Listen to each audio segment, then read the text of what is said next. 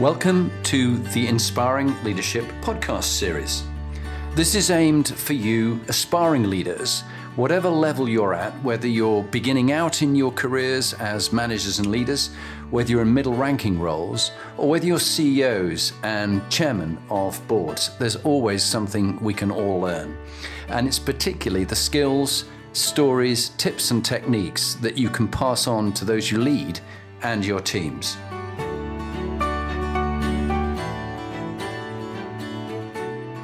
Well, hello, my name's Anne Pickering, and until summer last year, I was the HR Director and Chief of Staff at O2 in the UK. Since then, I've been doing some uh, advisory work, strategic advisory work for companies like KPMG, and I'm also doing some coaching. And I'd like to say a big warm welcome to the Inspiring Leadership uh, series and um, introduce you to Jonathan Bowman Perks, who's going to be our host for today's podcast. Thank you very much, Anne. It's great to have you on the series. You were highly recommended. I've heard about you for quite a long time, even though you and I have never worked together. And, and I do think in the conversation we had before about your life, your upbringing, the stories you went through, and the, the key themes of authenticity and being yourself and learning from resilience and some tough knockbacks, but actually looking after yourself during all that. And then also uh, becoming a member of the O2 board, which was a great job, and the chief of staff. It's a huge achievement. And all that you did in diversity and inclusion is things we're going to be talking about. So, welcome, Anne. It's great to have you on the series. Let's go back to your early days and your upbringing and who influenced the woman, the leader you are today. So, tell us, just tell us a bit of your story. So, um, I was born and brought up in Liverpool, a very proud Scouser, big fan of Liverpool Football Club. Uh, my parents were Irish immigrants. My dad was a son of a farmer from Tipperary, and my mother was the daughter of a, a publican uh, in the north of Ireland, Newry. Um, so very Catholic upbringing. Um, four sisters and a brother. Um, I have 64 first cousins. That's how big my wow. family is, and that included, uh, you know, nuns who didn't have any children. So it's a big, big old family. Um, and it was a very happy upbringing, a bit chaotic. Um, all of us in in one house. Um, um, my mum and dad weren't wealthy. Both of them had two jobs for a long time, trying to keep everything together, and they did it really well. Um, and uh, I went to a convent school, so nuns have played a very big part in in, in my life. Um, and at uh, the age of 40, when my mum had um, my little sister, so this is her sixth child, she decided she'd go off and train to be a teacher, albeit in Liverpool and she'd been a stay-at-home mum and that was a massive moment in my life because at that age you just want your mum to be like everybody else. You also just want to live in a house like everyone else. And we had this big old ramshackle house that was a bit falling apart and all my friends had nice three bedroom semis. So you know i kept looking over the fence and seeing what other people had and wanted it. But ironically lots of my friends wanted to have big brothers and sisters like i had. So you know interestingly you're, you're never happy but my mum going off to train at the age of 40 um, had a massive impact on, on my life. And, and she very much instilled in us all, particularly the daughters, the, the, you know, the five sisters, that we could do anything. Not in a cocky way, but it was if you work hard and apply yourself, you can do anything. So she did. I look back and I'll be very grateful for her instilling that in, into us, actually. Mm. Um, managed to go to university. It was the days when you know university grants were means tested. So actually, five of us got to university and did an English degree based on the fact I enjoyed reading books. To be honest, um, and when I used to go home during the, the vacations, I used to work in Marks and Spencer as what they called a temporary seasonal during the during the holiday university vacations. And when it came to my final year, I suddenly thought I really need to think about what I do with the rest of my life. And I thought I'd join the graduate training scheme in Marks if they'd have me because I realized several things. I didn't want to be chained to a desk every day. Um, I really enjoyed customers, uh, people. They were very unpredictable. And you know, at that age, I didn't have many smart ideas, but that was one of them. And lucky enough to be accepted on the graduate training scheme for Marks and Spencer. And it was amazing. I learned so much. Um, it, it, was just, but I, one of the things I loved about it was the unpredictability and customer behavior. You know, I can remember being in Brent Cross Christmas Eve, two men fighting over a turkey. It was bizarre. Um, I can remember helping deliver a baby again in Brent Cross. So the life skills and the things I learned, you know, stayed with me. And also, you know, I still can fold a jumper and put it in my wardrobe and it's a work of art. So these things stay with you. Um, so good old Marks and Spencer taught me a lot.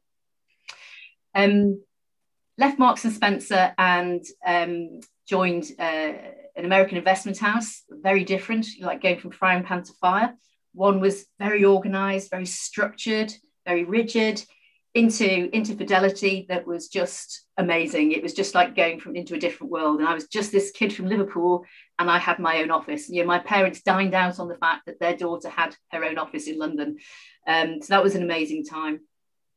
So thoroughly enjoyed uh, working for, for Fidelity, and then was made redundant. Uh, it was actually quite a good lesson to be made redundant quite early on in your life. Um, a to go through it, and you know what? No matter what anyone says, it is personal. And don't let anyone say it's not. It feels personal. But it was good to go through it. It was tough. Um, and then I joined um, an IT an IT company when IT, you know, the year 2000 was absolutely exploding. And I probably cut my teeth there and did every job in HR known to HR. And it's where I got my first big break. And a lot of people, when they get to senior position say, I was lucky. I don't buy that at all. It takes talent and hard work to become a senior leader, but you need to see the opportunities and seize them. And that's where the luck comes in. And my boss um, went was having a baby, and so I went and knocked on the CEO's door and said, "Could I cover for her while she's on maternity leave? And you don't need to pay me." I was very fortunate. They said, "Sure, you can cover it, but we will pay you." So that was that was great. Now, my big learning there was I realized that I could do it. I suddenly it gave me the being the being the being in charge, you know, it gave me the confidence to realize I can do this. So that's where my interest was peaked about, gosh, how far could I take this? So again, it's not necessarily about you're not lucky, but it's about seizing the opportunities when they're presented to you. I think that's um, that's really important.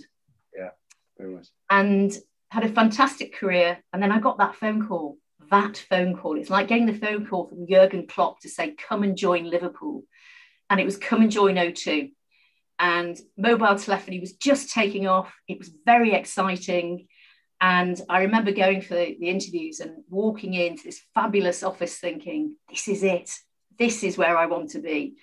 And that was that's 2004 and you know i had 16 amazing years in that company and you know what made some big mistakes learned a lot thoroughly enjoyed it. Best 16 years of, of, of my career. And I learned a lot of things along the way, you know, on my leadership journey. Mm. And one of the important ones was authenticity. So often, particularly when you're a young leader, you feel you need to behave in a certain way. You need to look like the grown up. You need to dress in a certain way. And you need to be officious. You need to wear your hair a certain way. You know, you, you have this view. And actually, one of the things I learned was you've got to learn to get comfortable with yourself and all that goes with that flaws and strengths and only then can you become a great leader so getting comfortable with yourself authentic authentic is, is, is the word is, is really important firstly it's exhausting trying to be more than one trying to be different person okay so you just got to be that one that one person and if you ask my kids or my husband or my sisters or my brother or the people I work with, they'll all say, Anne is Anne. She's just Anne, which, you know, now they might like that Anne, but I am I am the same person always. So I think learning to love yourself and get comfortable with yourself is really, really important. And a, a lovely story thus far. And it resonates with me as a Yorkshireman. So I grew up in Halifax, where they used to say, Come all or Halifax, the good Lord deliver us. And that was because in Hull and Halifax, they had a gibbet and they would hang you. You, there was the last paces in the country you got hung. So you don't want to be there. And I remember uh, I, I, grew up, I, I, went to boarding school and then I went to grammar school in Halifax and I had some good friends. And I went away into the army and, and I became a bit of a toff. And I came back and they said, Who are you? You know, who have you become? And so I then started to be back. Being, I've always had quite a, a sort of as my wife teased me, a bit of a plummy voice, but um, I was being myself because they don't want you to be somebody else. They just want you to be you. Because, as you said, I think it was Isadora Duncan said, it's, it's far better to be a first class version of yourself than a second class version of somebody else. And uh, it was Oscar Wilde, didn't he? He said, be yourself. Everybody else is taken. Absolutely. but tell us more Tell us more. And then perhaps you talk about some of the proudest moments and some of the darkest moments of your life and what you learned from them as a leader. Sure. So, just on the authenticity piece, I think, um, you know, great leadership is about trust, and people won't trust you if they can't work out who you are. That's why it's important. So, leadership has got to be around trust, and people need to understand who, who you are. So, trust and consistency, you know, it, it, it is really important. Um, in terms of the dark, you know, I've had some, I've had some pretty dark moments, both professionally and personally. And I'll, I'll start with, I'll start with personally. Um, 2008 was a very sad year uh, in my family because we lost two of my sisters in the space of in the space of six months, and that was very sad because both my sisters were married and both of them had two had children. So it was a very very very difficult time uh, to to to remember actually. Yeah. But I also remember I I had a choice. I had a choice how I reacted to the tragedy that had, had, had unfolded. And I could either be defined by it, and to be honest, it would eat me, or I would choose to find some good out of it. And I am an eternal optimist, which really helps. And I very much decided that I was going to survive, we were going to thrive, we were going to be a great, happy family again. And you know what what my sisters taught me, you know, albeit they'll never know, is that having a sense of perspective is really important, you know.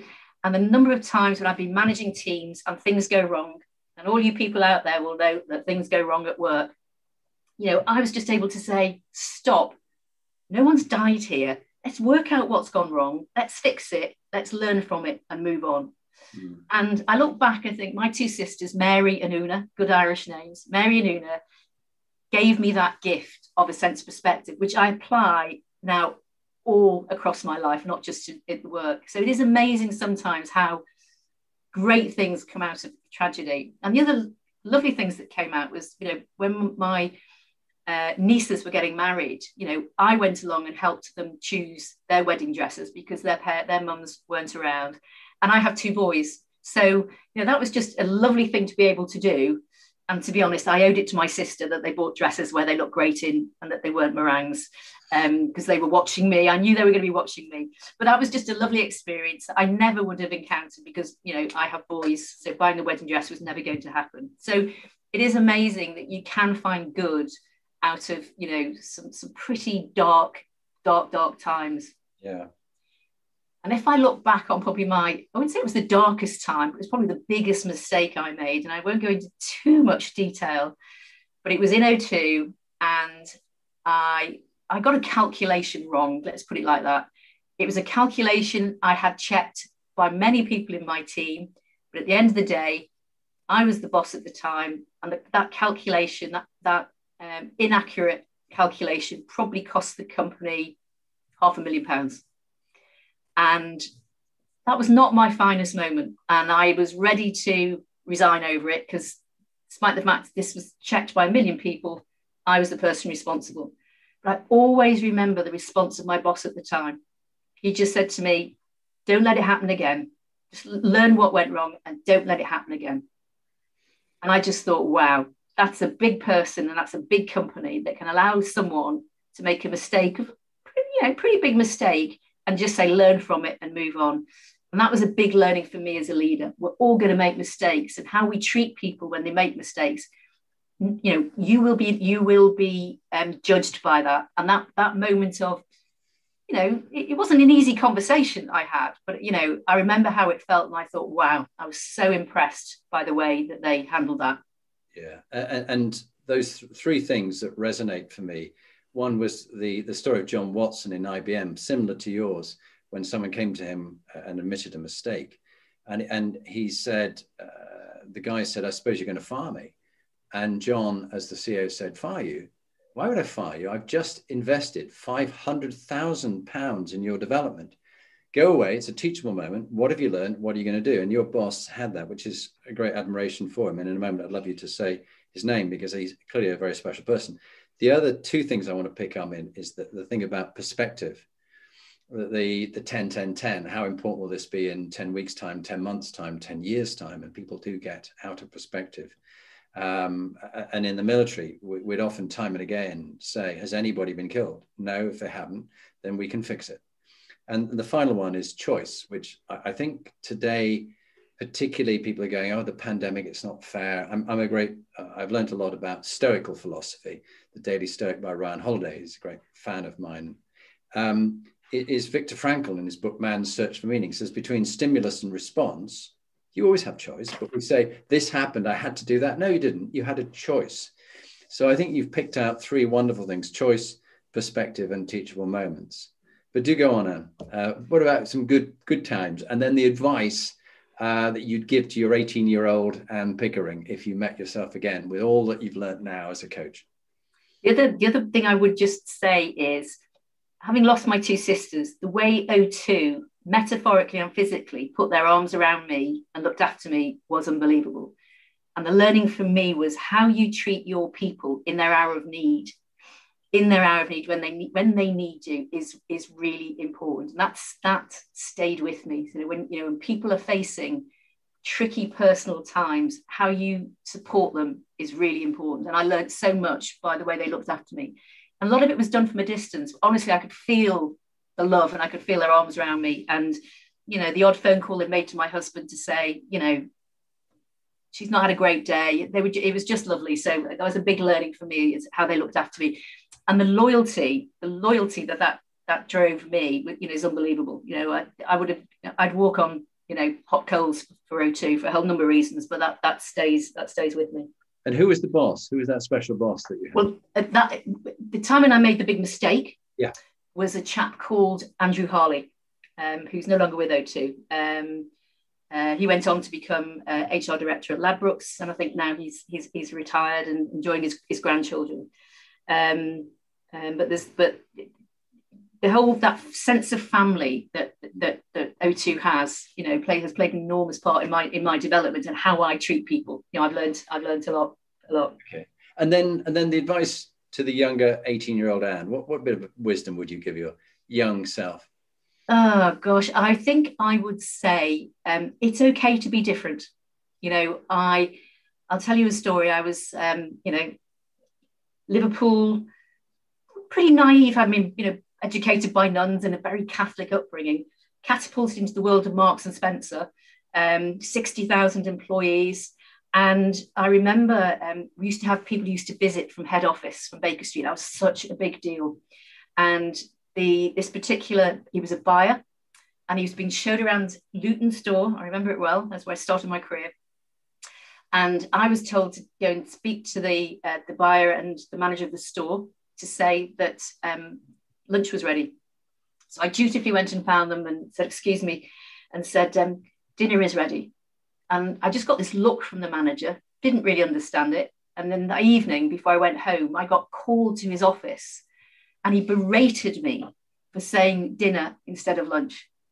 And I was absolutely mortified. It's just different where you live in the country. Where I came from, it was dinner. Um, where he came from, it was lunch. And you know, I'm sure all of you listening got you know different terms for, for, for your different meals.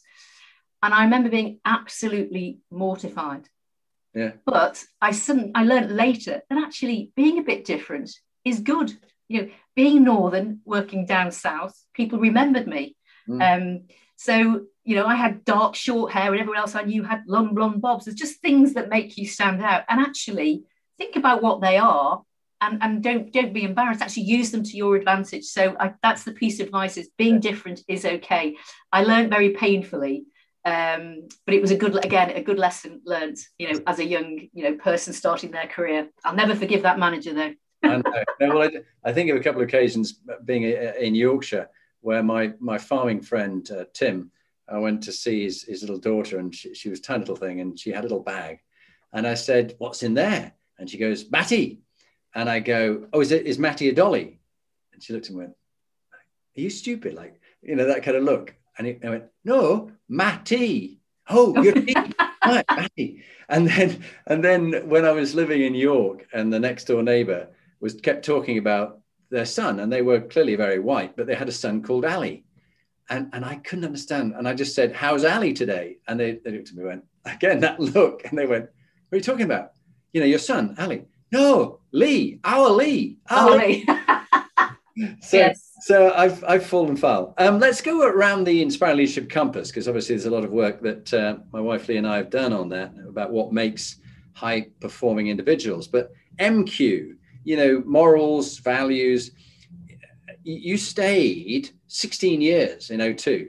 So your foundational values must have matched O2's. You wouldn't have wasted that much of your discretionary life energy and being a board member if it hadn't. Tell us about values to you and, and what that means and, and, and anything when you've let it slip and how you get back if you let your values slip away from what matters. One of the things that O2 really believed, so a lot of companies have values, they're written behind the reception area, aren't they? Everyone looks and say they're nice. The difference is whether companies really live by them. And O2 had values of bold, open, and trusted. And every employee in the company could tell you what those values were. Every time you had a performance conversation with some someone, you talk about being, was that a bold enough decision? People would call you out and say, Well, that wasn't very bold, Anne. And really? You know, is that is that is that a trusting way of leading you? So we managed to create a culture where people you know, understood the values, but really lived by the values. And we also had a purpose. And I, you know, one of the things I've learned again, you know, in my career is if you get a purpose right, it becomes your North Star. And when you're not sure what to do as an employee, you can stop and say, okay, what's my purpose telling me? So let me let me tell you about O2. We decided that we wanted a purpose uh, we were very customer focused. You know, without our, you know, 36 million customers, we'd be out of business. So they were really important to us. And but we decided that we would wouldn't go and grab an agency to create our purpose. We'd actually create a purpose with our people. So we went out and found that people had energy around this stuff. And that's the other thing. Go where the energy is when you're looking to create new stuff.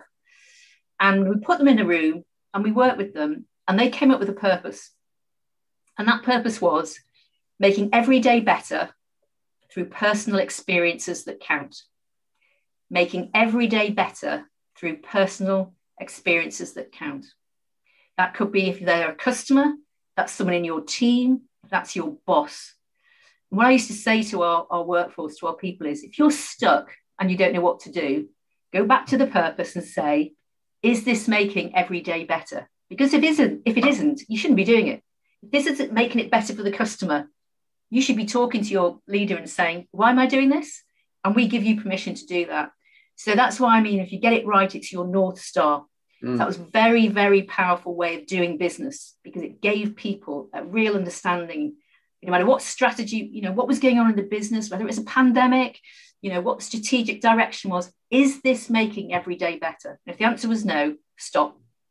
So it really gives people focus. I, I, love that so much. And if I think back to my days as an instructor at the military academy at Sandhurst, which arguably is one of the finest in the world at developing people, serve to lead was a motto, but it was also a calling that, that officers eat last. And, um, you know, are you really a servant leader? And, and I, I think that people who can find a sense of meaning and purpose, and they do work that's meaningful, I mean, you're a coach to a whole variety of different people and advising KPMG, but but you've come across where people they're just making money. You know, what's what's your life purpose? Pay off the mortgage? Yeah, probably.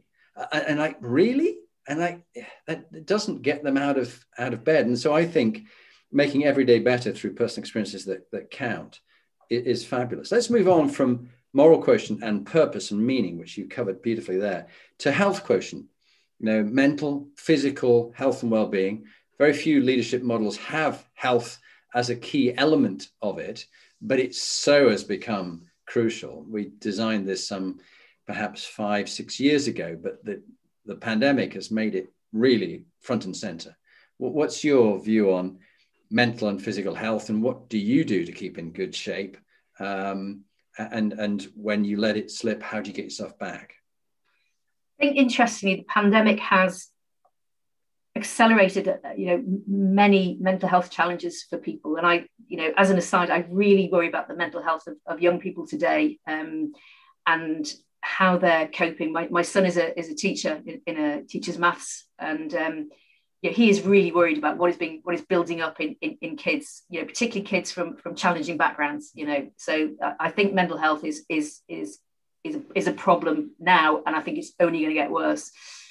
Very, you know, the the progressive organisations had great mental health programs in place, um, and I think the pandemic has just caused, as I say, good organisations to to accelerate those programs. So, and that will stay, and, and, and that's fantastic. I think that's really helpful, and just you know, starting every conversation with with how are you is just a really simple way of starting. Start by starting. Um, but one of the things I pre-pandemic and, and post, I, I, guess, one of the things I found really important is that you need, particularly as, as you become more senior in your career and it becomes more lonely because it does, you need to keep your health. Um, you really need to, to think about your health and, and how you keep yourself healthy um, and that's you know that's about you know eating sensibly, getting enough sleep, getting enough exercise. Isn't necessarily about running marathons and being you know a size eight model, but it is about making sure you're going out, you're getting some fresh air, um, and you're just giving yourself some breaks. And, one of the things I'm seeing now in the pandemic is people are literally working 12 hour days back to back on Zoom calls, you know, seven days a week, and they can't sustain that. And moreover, they will fall over and that's you know that that that's the, de- the detriment of the business i used to have someone who worked for me she was really talented still is very talented and she used to work incredibly hard and she was very very proud of her work ethic. But what she used to do was work incredibly hard for eight weeks and then she'd just fall over and then she'd be off ill for three weeks. And you know this this this circular pattern kept happening until i sat her down and said you are no good to me. And she she couldn't believe it. And i said you know, you've got to learn to balance everything in your life and, and you know manage manage your your life. You know, it's a three-legged stool. You've got to manage what's going on at home what's going on at work and what's going on with your health. If you get those out of kilter too often you will fall over. And there's always going to be peaks and troughs but learning how to manage your yourself your, your resilience your health your relationships your kids is really really important. It's been sharpened, it's in heightened focus during pandemic, but you know, the light is now at the end of the tunnel. We are coming out of that. And everyone needs to take a, I really believe everyone needs to take needs to take a step back and just you've really got to think about your life as that three-legged stool and retain that balance because you will fall over. And sometimes, you know, and, and I've seen this where people are so focused on their, their career trajectory, they completely lose sight of the people at home, their partner and their kids or their parents and you know, I say to them, where you know, where's where's your wife in this? Where's your where's your partner in this? You know, you're, hell bent on becoming the next CEO. They haven't given a moment's thought to the impact that's having, you know, with the people they live. So as a leader, trying to encourage that your, you know, your people to, to think about life holistically, I think is is really important because you know we get one shot at this life. Yeah. You know, you know, you want people sort of, you know, dying saying, "Oh, that was a that was a great career." You know, you want to think I was loved by my kids. You know, I did okay by my parents. You know, it's not I had a great job at O2. There's much, much, much, you know, much higher purpose than that. So getting so, that balance right is really important. So true, Anne. And um, I, I, think of a couple of examples uh, with uh, clients. Uh, one who I described as you, you found that you've got the top rung of the ladder and it's leaning against the wrong wall and the other the other person. He, he, was a bit like a foreign legion officer storming from fort to fort across the desert. And and there were bodies behind him of, of people who couldn't keep up including the family. And yeah. he was on his third marriage. And i go there is a cost to this. Everything's possible if you're prepared to pay the price and live with the consequences. And and are, do you you don't you don't have any car crashes but i see lots of car crashes all around you and you're not seeing the connection so I think you make a really great point. Let's move on to another one, which is one we haven't chatted before. So uh, I'm just interested in your first impression. We're looking at another area of the compass, and rather than talk about IQ, which is well hackneyed, and it's only six percent of people's performance, whereas EQ is thirty percent of their performance. But we've changed the IQ to CQ. We're looking at cultural intelligence quotient. You know, your ability to adapt to different cultures, different people, and you more than anybody have had such great success in in that you know, you got the fifth woman on a nine-person board where you got diversity inclusion at O2. That was that was your initiative. You started by starting, you worked on it, you did it. So what's your view on sort of cultural quotient and adapting to different ways and different people, different styles? DE and I, really. I'm just interested in your thoughts. It's really interesting. So, a strong culture is a good thing. You know, people know where they fit in, they know what you're trying to achieve. They, they're there because they want to be there. I used to have a, a, a saying in O2 that was I always wanted O2 to be a hotel, not a prison. And what I meant by that is I wanted people to choose to work for O2 because they wanted to be there, not because it paid the rent or the mortgage. You can create a culture like that where people you know want to get out of bed in the morning and go to work and do a great job. It, it's it's the difference is night and day. So the hotel and prison analogy was a really good That's one. very good. That said you don't want everyone to be the same because that then becomes complacent and a, a culture can become you know lazy and you need to bring in new people to challenge the way you do things and I work with many organizations and you know I've heard the phrase you know organ rejection. Mm. Got to be really careful because we have a really strong culture and if people come in it doesn't work then it's organ rejection. And actually what they're saying to me is we just don't like change and we don't like different. So there's a fine line to be drawn between creating a strong culture and embracing change that makes that culture even stronger. And all the stats are out there about how you know a diverse workforce can make you know a company a lot more successful. You know, in O2, we, you know, we always had a, a, you know, we have 34 and a half million customers out there. It was really important that the workforce within reflected that vibrant customer base, you know, because only then can you understand what your, your customer wants. Um, so it's really important that you you you embrace different. Um, you know, it's too easy to hide behind. We have a strong culture. That person won't fit in. Yeah. And if I look, sorry, Jonathan. I was just going to say, uh, you, have reminded me of as a, as a, tech company I know, um, and the founder and a few of the founding members of it, been going a few years now, and it's doing very well. But they all came from a big brand tech company, which is a world famous brand, and they brought that kind of culture with them. And it was all engineers were, were the best, you know, software engineers. They were they were the, the cool guys, and then everybody else was just also arounds and they won't change their culture. It's a very much a lads culture, tech lads culture and it's rejecting people who otherwise would be good women uh, people of uh, diff- different color race uh, sexual orientation don't feel welcome there and, and they're not prepared to change and adapt to them and it's very sad yeah sad. And I and, and just building on that, it's very important that the people that you, the companies that you work with, particularly recruitment firms and search firms, that they share your um, ambitions around inclusivity. Because it's just too easy for them to say we couldn't find that candidate. And you know i've always given search firms a target of you know when it comes to shortlists i want a 50-50 gender balance shortlist and 25% of those people need to be people of color if you can't find that i don't want to work with you because what it's saying is you can't they can't be bothered to work harder to do that. So you i think you have to be very demanding also on the organizations that you partner with as well. And and you know non there should be some non-negotiables. So i always take a pretty tough line when when dealing with with that. So it's very easy to hide behind we have this strong culture that person won't fit in. And if i look back at the board in o2 the exec team nine as, as you said jonathan nine people five women. There was the gender lens but if i look at those five women one was american one was spanish one was Scouse. You know, it was it was. I don't like the phrase neurodiversity, but it was that diff, those different backgrounds and the different way they thought that made the made the difference. And you know what?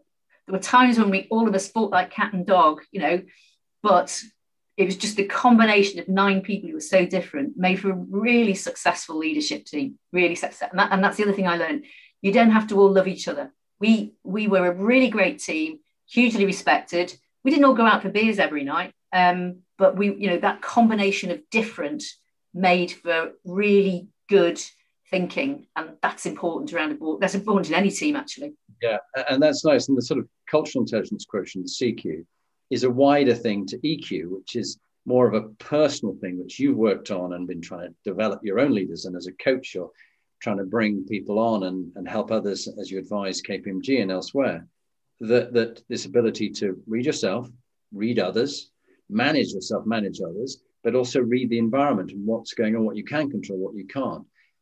What have you done over the years to develop your skill in listening and your skill in building rapport and influencing? Tell, tell us about that.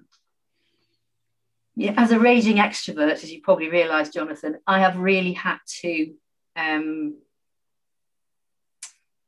I've had to think really hard about that. Um, you know, I would go to the opening of a fridge door um, if it was there. So, you know, I really have had to, you know, be quite thoughtful about my leadership. And I think, I think the what I always tried to do was seek to understand. You know, listen, and you know, to understand what it is that people are, are, you know, are trying to say. So that was always my, my, you know, seek to understand first, really, and then and then act, and and then and then you can you know be the sort of compassionate leader. And I'm a, I'm a great believer in compassionate leadership. You know the best ceos i've worked for have been humble and compassionate and they've run exceptionally successful companies. So anybody who says there's no room for compassion in business is just plain wrong. Uh, the best people i've worked with have, have, have had that sort of strong compassion. And compassion doesn't mean soft. Compassion it's just about caring really. So i think it's i think it's really important. But for me it was seek to understand and you know speak less listen more. And you know, i'll be honest with you I that's hard for me, particularly when you've, you've grown up in a, a family the size of mine, where it was the loudest voice was was the one who got you know the second portion of apple crumble. To be honest, yeah, we, you and I were laughing about the fact that I married into uh, an Irish family from Bundoran in Donegal, and um, when I go back to family reunions, which sadly because the pandemic we haven't had for a while, um, it's just bedlam and everybody's talking. No one's listening but they're having such a good crack. But um, I, I, just yeah. And I, and I think this this um, the work of Nancy Kline and that book by Susan Cain quiet in a world that doesn't shut up.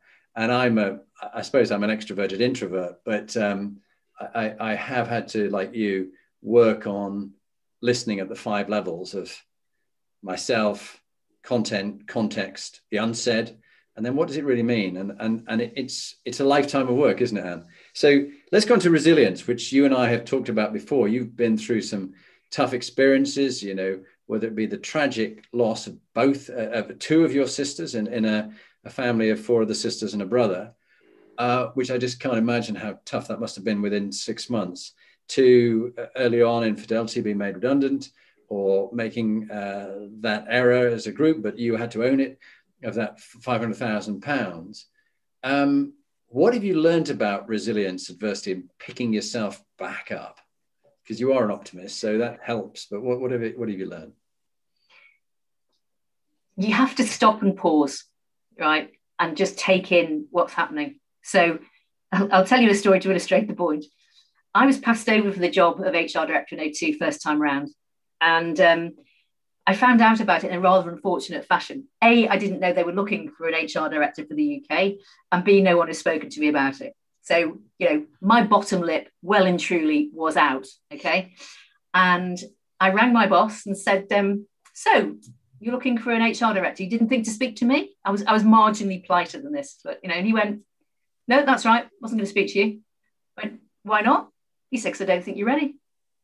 I remember saying to him, I will never, I will never trust you again. And he said, I can live with that. Where do you go? Where do you go after that conversation? Wow. And it was a really big moment for me. And I went home, and of course, my my initial reaction was, "Well, if they don't want me, I don't want them." But then you start thinking, and this is where you've got to pause. Then I started to think, "Hang on a minute, Anne. You love this company. You love the people in this company. You're learning and being stretched. And honestly, are you ready for that job? Probably not. So, fortunately, I had the wherewithal to stop and pause, have my sulk. And by the way, I am a reformed sulker. It's not attractive, it doesn't achieve anything, mm-hmm. right? That's again being one of six children, sitting on the step and sulking. And that was a really big moment for me. And oh my God, am I glad that I didn't leave? We, they recruited an external HR director, and I wasn't ready. He came in, lovely guy, but I knew he wasn't going to make it. I just knew it wasn't going to work out. But he was lovely, and I supported him. And nine months later, I got the job. So always stop and think before you take your bat home. These things sometimes happen for a reason, but again, you can choose how you react. And fortunately, I had the maturity, surprise myself, not to just say, well, if they don't want me, I don't want them. Big moment for me. Yeah. And I'm so, so glad. Very good. And I, I resonate with that in a slightly different story, which I'll just tell in a moment. But I wonder if you'd been the um, your boss. I, I'm just curious why he hadn't got you in and just said, look, we're running for this role.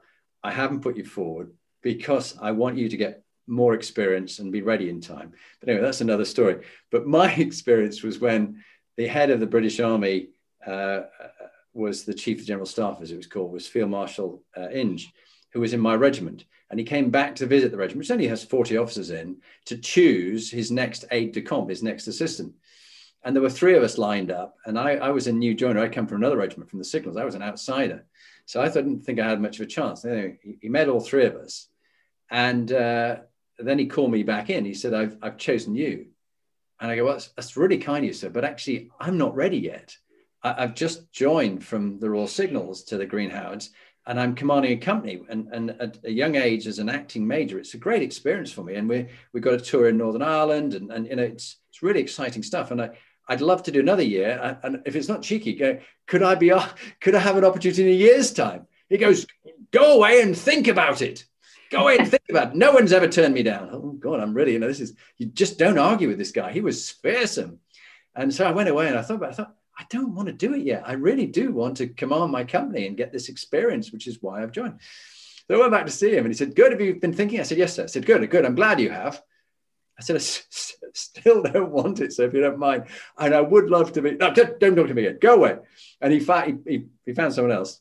Poor lad lasted about eight months, just got savaged by the other person who was the military yeah. assistant who sacrificed him to save his own skin. And he was fired, which would have been me. Now, I wasn't to know that. But anyway, and then I got this call. Well, are you ready? Go, yes, I am ready, sir. And, and I, I had an interesting time. I enjoyed it. I almost got fired twice, but I did learn a lot. But yeah. and that's great. Brand, what have you learned from 360? You know, you're big into 360 and, and feedback, feed forward. Um, what, what's well, the best learning? Feedback is a really interesting one. So let me let me take you on the journey I went on to understand the importance of feedback. Just appointed into the job of HR director of O2, everyone thought I'd arrived. And for about two days, I thought I'd arrived. And then I suddenly had a massive crisis of confidence because I thought, I can't do this. I, yeah, I could run the HR team, but I can't be part of the team that runs the company. I mean, God, you know, no way. And I, would, I was not receiving any feedback from anybody. And there are all sorts of reasons, and I'm, you know, very good reasons why, but I wasn't receiving any feedback. And in the absence of feedback, you make it up. You make it up and you get it wrong. And it becomes a vicious circle. And in my head, the little bird on my in my head, the little bird on my shoulder was saying in my ear, he's not giving you feedback because he likes you, but you're just not very good at your job. But he likes you, you're nice, you know. So that was what the voice was telling me. I ended up going over to Spain to, to, to, to for a meeting and I grabbed someone I really trusted and said, "It's all going wrong. You know, I, I'm not cutting it, and he's just too nice to tell me, and I don't know what to do." And this person bought me a cup of coffee, and he sat me down. He went, "Look, you know, you're two months into a new role. It's a big role. Are you doing okay? Yes. Are you the finished article? No. Will you get there? Absolutely. Now get back on that plane and go and kick whatever." That's all I needed. That one conversation set me back on the right track. And that's how I learned the importance of feedback. So I genuinely believe that leaders have a moral obligation, and I choose my words carefully, to give feedback to people. It needs to be clear, because um, clear is kind, unclear is unkind. Vague feedback isn't good enough. So as a leader, find a way to give, to learn how to give both constructive and positive feedback to people, and it will pay back you know it will just pay you back big time. But you need to practice it. You need to find a way of doing it. And most people most people will be relieved because as long as they can understand what it is you're trying to say they will get it. So it was a massive learning for me. And you know i, I suffered a bit as a result. Um, but that was a big learning you know learning how to give feedback challenging and and the positives because a lot of people give you the well that's not going so well but very often you don't get the pat on the back you need a balance And you know, when a manager or a leader gets that right, the difference in their team, you can just see it that people just just grow in front of you. Yeah, I, I so so resonate with that, and I'm a great great believer in appreciation and gratitude. And I've been reading Vishen Lakhiani's book. Uh, he's written two books, but his latest one got a lovely name, "The Buddha and the Badass."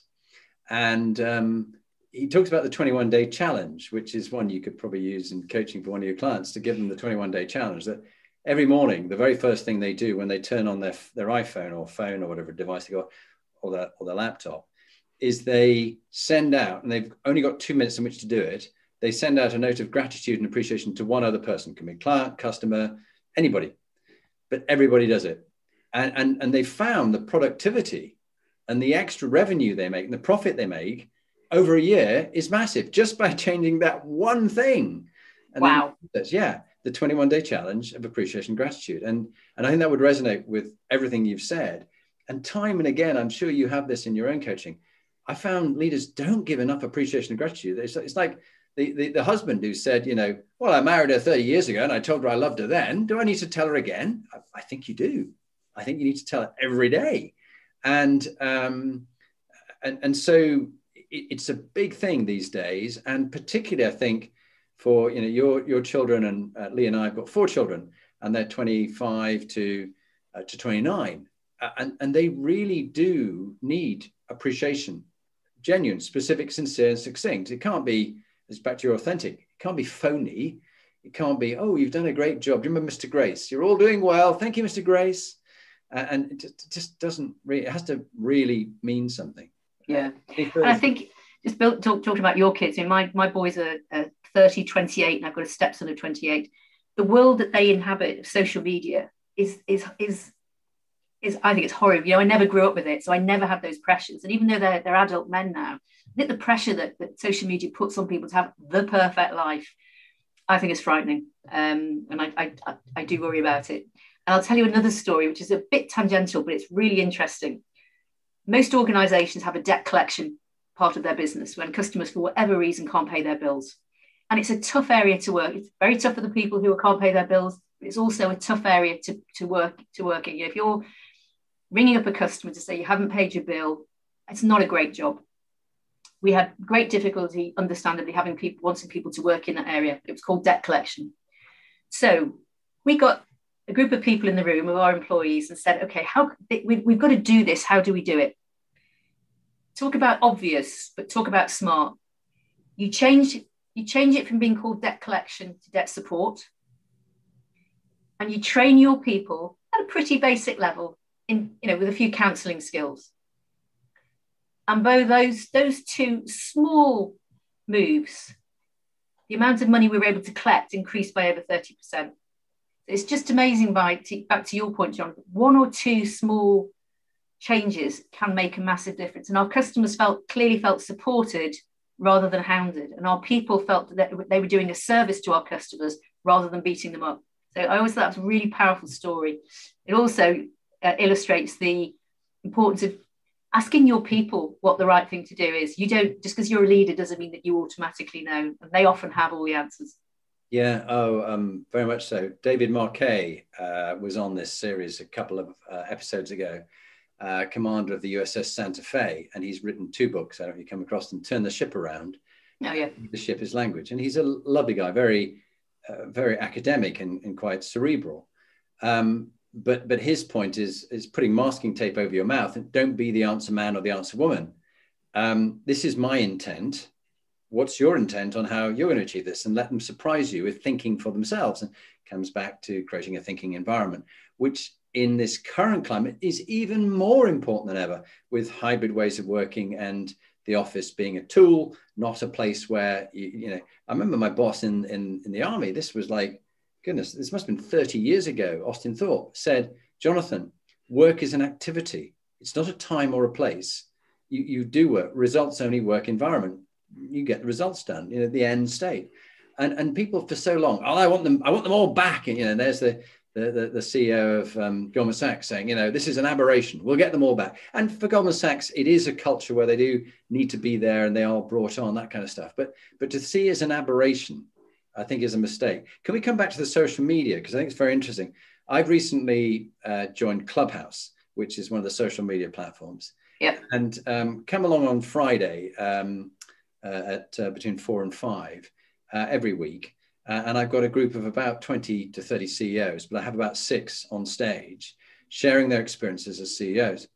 Um, and I think it's going to be a lot of fun, but we're going to do it in a thinking environment. But when I go to other rooms, it's like a dog scrap and it's massively stressful because everybody's competing and comparing. Everybody's telling you they're doing really well and they've made six figure numbers, nine figure numbers, you know. And I don't, I've met no one who's failed. They're just all bullshitting massively and making each other feel inadequate and insecure. And, and I think it's got to be handled social media very carefully. Uh, I like LinkedIn. I can use that as yes. a medium. I, I, use Twitter a bit. I use Instagram a bit because you have to because of Clubhouse. I hadn't done it before so much. And um, Facebook, I just use as a business uh, tool, not a personal one. But I do think you have to handle it very carefully because you got two boys. I've got three girls, and, and one's a stepdaughter and a stepson, and two daughters of my own. And um, their generation can get really quite anxious, particularly the girls, about yeah. looking like this airbrushed model who seems to have it all, and she's done nothing but just have opinions on you know, you know on social media, and she's she earns a million a year, and they all want to be like her, or on some reality TV show. And so you, then you get a president that's voted in who's a reality TV show guy. I don't know. Get me going on one. But what's what's your thoughts on social media? I, I, I it terrifies me. you know, the England rugby match on Saturday, you know, didn't go England's way. I'm a great rugby supporter. O2 obviously sponsored the England team, but that poor um, mm. uh, woman who was commenting absolutely berated by people who felt they were it was perfectly okay to you know call into question in a quite brutal manner the way she handled the post-match interview and she sat in a car and sobbed you know, mm. then it, it, good old, you know, England rugby came out and supported her, but it just gives people carte blanche to say what they like, when they like, and how they like. And I just think it's, I think it's, I think it's very dangerous. Yeah, I think, I think, people should be held to account, and I don't yes. think there should be such a thing as being able to troll uh, without knowing where it's come from, so that that person can actually. I think people should actually face charges when they yeah. are so abusive like that. Um, and it, it, bring, it, actually brings me on to another point. You know, one of the things that we always did in O2 was we wanted to, we wanted to create an environment where people felt they could say what they felt and what they thought. And but what we were really clear is that we wanted them to be, we, but we, we didn't want it done anonymously. So the, the our comms platform that we had uh, uh in O2 um, was not anonymous. And I think that's really important. I've worked with organizations where it's anonymous. And it, again, it just gives people carte blanche to, to say some pretty outrageous things. So having a culture where people feel comfortable saying, you know, challenging challenging you on stuff is really good. But with it having it, it the ability to do it anonymously, I think is dangerous. Well, it, creates, it, it, creates that toxic environment within within an organization. Yeah, and that and that's Lee's book that she's writing at the moment, um, inspiring leadership in the toxic turnaround. Um, your, your values were bold, open, and trusted, and that wouldn't fit with the culture of bold, open, and trusted. No. He, the other day, you know, uh, in a situation with someone, they said, "Oh, I wish you hadn't shared that." Well, I said, we, we need to be more open about this, otherwise we're just deceiving ourselves. Um, the final two or three questions. I'm interested in mm-hmm. the legacy you hope to leave and what, what to you stewardship and legacy means. And then a book you'd recommend, and then we'll do your, your, your favorite top tip. So, so let's talk about legacy, Anne. Oh, uh, I mean, when I decided my logic about leaving O2, it was a really difficult decision because um, you know for all sorts of reasons that you know I've probably outlined in this in this this conversation. But I wanted to, in my arrogance, go out at the top. I wanted to go out when people you know thought, wow. Um, I wanted to leave a legacy in place, and I think I would put that down to the inclusivity agenda at O2. We made great strides, and they're still on the journey. But I think we've done an amazing myself and my team, and in fact the whole leadership team, in its broader sense, have done an amazing job creating a culture or environment where people can come to work and be themselves and tell their stories. I'm a great believer in telling stories. Mm. Um, and um, so at the top, leaving a legacy. Oh yes, and, and having my successor in place. you know, I think it's really important that you you you know where you are in your leadership journey that you are always thinking about you're just the custodian of this job. Who are you going to pass it on to, and who are they going to pass it on? So I suppose in, in HR speak that's succession planning, but I think it's very important you view yourself as the custodian of, of that role, and, and that way you're always looking you know to the future about who are the future leaders of an organization. And i think that's that's really important. That's a really good way of saying it. And it's almost the same way with you know, your sons and my uh, stepson and my uh, daughters that um, we don't own them. We're just looking after them while they pass through and then they go on in their life and i think people seem to, to get it wrong in both their job they don't see themselves as a custodian leaving things better than they found it yeah what about the favorite book you mentioned jeremy heywood didn't you yeah, there's a there's a book out. I think it came out about 18 months ago, um, which is called "What Does Jeremy Think?" And it's a political biography of Jeremy Heywood, who was a civil servant who served under the last four prime ministers uh, in the UK. So over a period of about 25 years. And, and, very sadly, he died about 18, 12, 18 months ago at the age of 56, no age at all. And he was working almost right up until a couple of weeks before he died. But what I loved was this, the story because his wife was has written the book, and what I loved was the fact that invariably when there was a crisis on in government, um, the first thing the prime minister would say, irrespective of what political party they were, was, "What would Jeremy think?" And it really got me thinking that he was possibly the most famous or the most powerful non-famous person in Britain. And that's leadership isn't it? Mm. you know most people wouldn't even know what his name was you know. No limelight just obviously supportive obviously thoughtful of every prime minister irrespective of their political colors and i just thought wow that's a that is just a brilliant example of a fabulous leader. I thought so it's a great book actually. Highly recommend it. I will definitely listen to it. I'm dyslexic so i will hopefully find an audio version on audible. I yeah. 60 to 80 books a year but I, am looking forward to that because I, I do like that. Um, and also, it made me think that despite the country having a terrible time through probably some poor decision making, when you look at the number of people who died in China compared to the number of people who've died in our country, something's gone a bit amiss.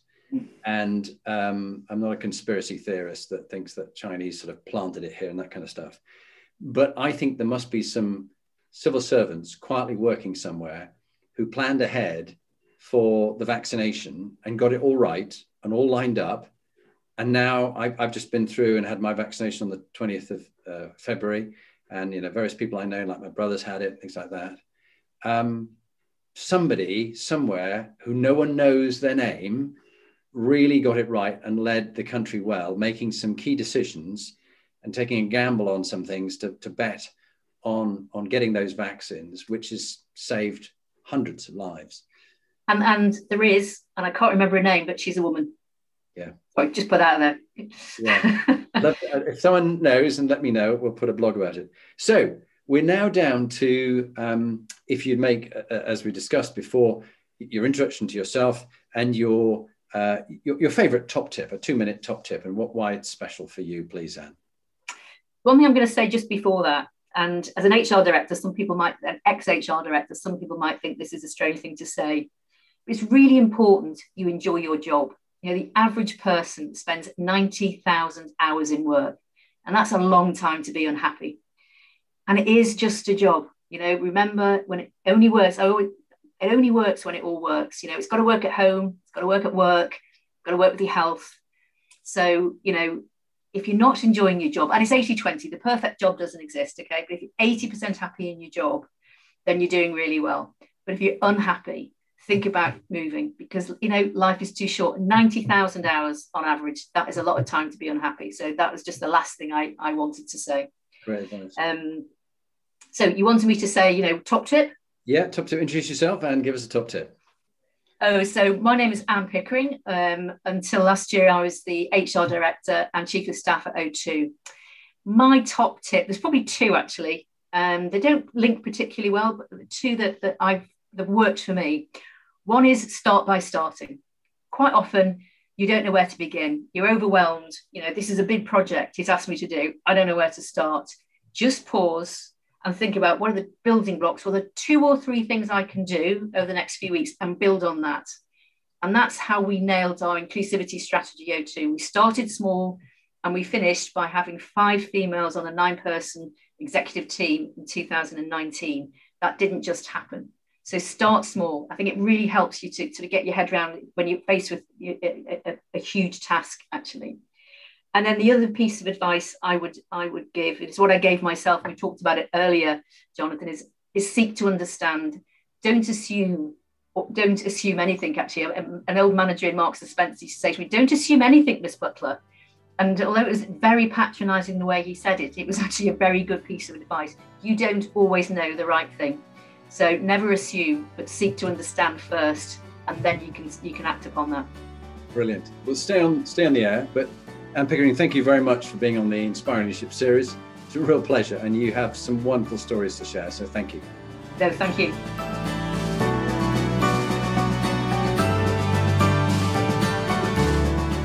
So, now you've heard from one of the inspiring leaders that I've interviewed, what are you going to do next? If you want to get some more free material, go to my website, jonathanperks.com, or follow me on LinkedIn, Jonathan Bowman Perks. And there you can get access to my books, uh, Inspiring Leadership and Top Tips for Inspiring Leaders. But if you want to actually do something about being a leader and constantly improving your game, raising your performance, get in touch with me about coaching you or one of your team that you want to raise the game for them. It's got to be people who want to be good to great, not people who you're trying to fire. And if you're looking for a motivational speaker, get in touch. Or if you want me to work with your team coach, I would be delighted to help you.